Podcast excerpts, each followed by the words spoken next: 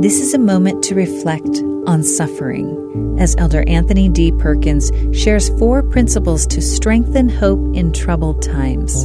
Today, I share four principles of hope drawn from Scripture, prophetic teachings, many ministering visits, and my own ongoing health trial. These principles are not just broadly applicable, but also deeply personal. First, suffering does not mean God is displeased with your life. The work of God is to bring to pass our immortality and eternal life. But how can trials and suffering ultimately advance God's work?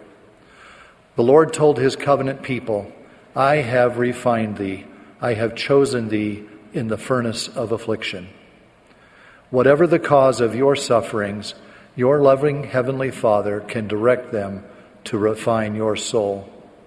Refined souls who have come out of great tribulation are prepared to joyfully live in God's presence forever, and God shall wipe away all tears from their eyes. Second, Heavenly Father is intimately aware of your suffering.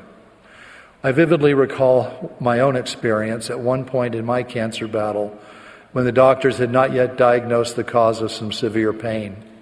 I sat with my wife, intending to offer a routine blessing on our lunch. Instead, all I could do was simply weep, Heavenly Father, please help me. I am so sick. For the next 20 to 30 seconds, I was encircled in His love.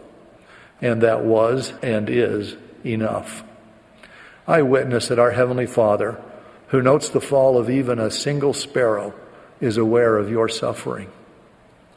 Third, Jesus Christ offers His enabling power to help you have strength to endure your suffering well. I fear that too many church members think if they are just a little tougher, they can get through any suffering on their own. This is a hard way to live. Your temporary moment of strength can never compare to the Savior's infinite supply of power to fortify your soul. Fourth, choose to find joy each day. It is okay to weep. Yet, if you find yourself in dark nights of suffering, by choosing faith, you can awake to bright mornings of rejoicing. That was an excerpt from Elder Anthony D. Perkins' talk, Remember Thy Suffering Saints, O our God. This is a moment to reflect.